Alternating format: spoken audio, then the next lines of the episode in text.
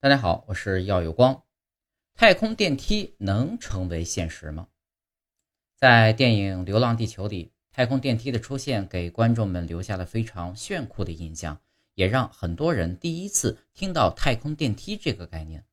今天啊，我们就来说一下太空电梯那点事儿。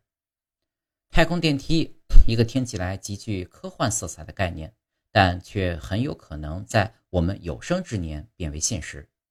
甚至有日本科学家做出预言，人类最早将在二零五零年建成第一个真正意义上的太空电梯。这可能吗？真有可能。如果你问我凭什么这么说，就凭它是出自齐奥尔科夫斯基之口。齐奥尔科夫斯基生于一八五七年的俄国，是一名数学和物理老师。他还有着另一个科学界公认的头衔，那就是宇航之父。如果你对于齐奥尔科夫斯基一无所知，那么你一定会对这个头衔感到一头雾水。一个生活在19世纪的俄国人，怎么会被称为宇航之父呢？要知道，直到1903年的12月17日，莱特兄弟才发明了飞机，并完成首次试飞。也就是说，齐奥尔科夫斯基连飞机都没有见过。齐奥尔科夫斯基不仅没有见过飞机，还天生失聪。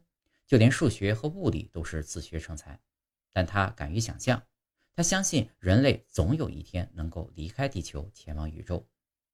既然认为人类能够离开地球，那就必须要拿出方法，否则就成了信口胡诌。于是呢，齐奥尔科夫斯基提出了喷气式火箭的构想，在此之后又提出了液体火箭燃料和多级火箭的方案。现在我们都清楚了。齐奥尔科夫斯基的超前构想全部变为了现实，所以齐奥尔科夫斯基也就当之无愧地赢得了宇航之父的头衔。而除了火箭之外，齐奥尔科夫斯基还构想了另一种前往太空的方法，那就是太空电梯。相比火箭而言，太空电梯的构想就显得玄乎多了。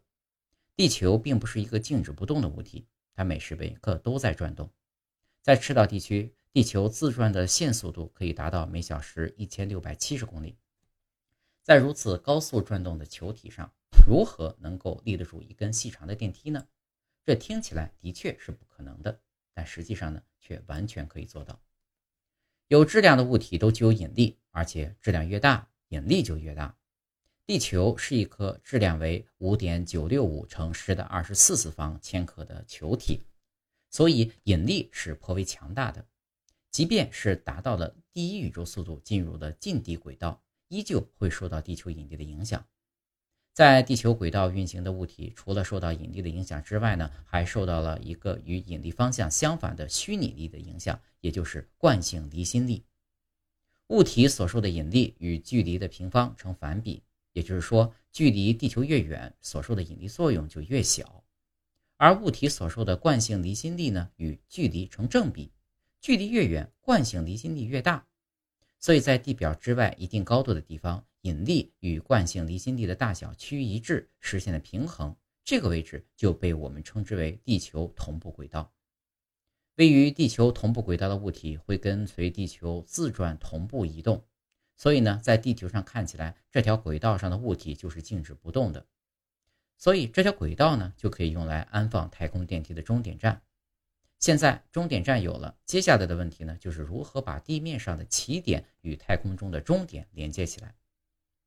地球同步轨道位于地表三点六万公里之上，但我们在建造电梯的时候呢，却不能够只建造三点六万公里的长度，因为位于地球同步轨道之下的电梯主体所受的地球引力大于惯性离心力，所以呢，与地球的自转速度不一致，是无法立住的。要解决这个问题，就需要把电梯修得更长，也就是说，电梯主体的总高度要大幅超过地球同步轨道的高度。这样一来，位于地球同步轨道之上的电梯主体所受的惯性离心力就大于所受的地球引力，而位于地球同步轨道之下的电梯主体所受的地球引力则大于惯性离心力。于是，两段主体就形成了相互拉扯。如果两段主体所受的力大小相等，那么呢便能够实现平衡。整个电梯不需要任何支撑，就可以在引力与惯性离心力的平衡作用下耸立于地球之上。从理论角度来说啊，太空电梯的构想是完全符合事实的。即便是以人类现有的科技水平，也基本可以满足建造条件。如果说还差了什么的话，那就是建造材料了。太空电梯的建造依靠的是电梯主体部分所受引力与惯性离心力的平衡。而这种平衡的实现呢，是依靠拉扯作用，所以建造太空电梯所需的材料必须拥有足够的强度。目前已知的能够满足太空电梯建造要求的材料呢，只有碳纳米管，但现在我们还无法将这种材料做得很长。当前世界上制作最长的碳纳米管材料只有半米，是由清华大学的科研人员完成的，所以呢，要打造数万公里的太空电梯还尚需时日。